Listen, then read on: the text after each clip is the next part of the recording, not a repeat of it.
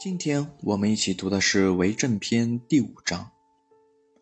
孟懿子问孝，子曰：“无为。”樊迟欲，子告之曰：“孟孙问孝于我。”我对曰：“无为。”樊迟曰：“何谓也？”子曰：“生视之以礼，死葬之以礼，祭之以礼。”他的白话文是这样的：孟懿子请教什么是孝。孔子说：“不要违背礼制。”樊迟为孔子驾车时，孔子对他说：“孟孙问我什么是孝，我回答他：不要违背礼制。”樊迟说：“这是什么意思呢？”孔子说：“父母活着的时候，以礼的规定来侍奉他们；父母过世后，以礼的规定来安葬他们，以礼的规定来祭祀他们。”这篇提到的孟懿子就是孟孙孟氏，也就是鲁国三家贵族里面的第一家。孟懿子的懿字是他死后的谥号，他原名为仲孙何忌，因为编写《论语》时他已过世，所以就用了他的谥号。鲁国有三家贵族，都是鲁桓公的后代。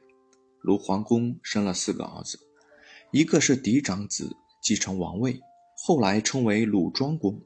另外三个儿子也受封，这三家后来在鲁国很有势力，与鲁军四分鲁国。孟懿子的父亲是孟喜子，孟喜子曾经在楚国因为不懂得礼仪，我觉得很丢脸。回国之后就想，自己身为大夫，不懂得礼仪，下一代一定要让他们多学学。他打听到孔子是礼仪方面的专家，就让他的孩子都去向孔子学习。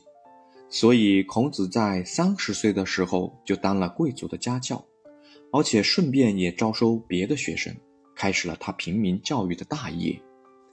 孟懿子请教怎么样才是孝顺，孔子回答时强调礼仪的规定。在古代社会，礼不下庶人，刑不上大夫。受过教育的人都以礼互相来往，而老百姓却不懂得礼仪，只好靠法律来约束了。孔子强调，身为贵族要特别守礼。父母活着的时候用礼仪来侍奉他们，父母过世以后按照礼仪来安葬。孔子认为应该遵守礼仪规定，所以他一再强调：生是之以礼，死葬之以礼，最后祭祀的时候还是按照礼仪规定，代表人的孝顺不能离开社会规范。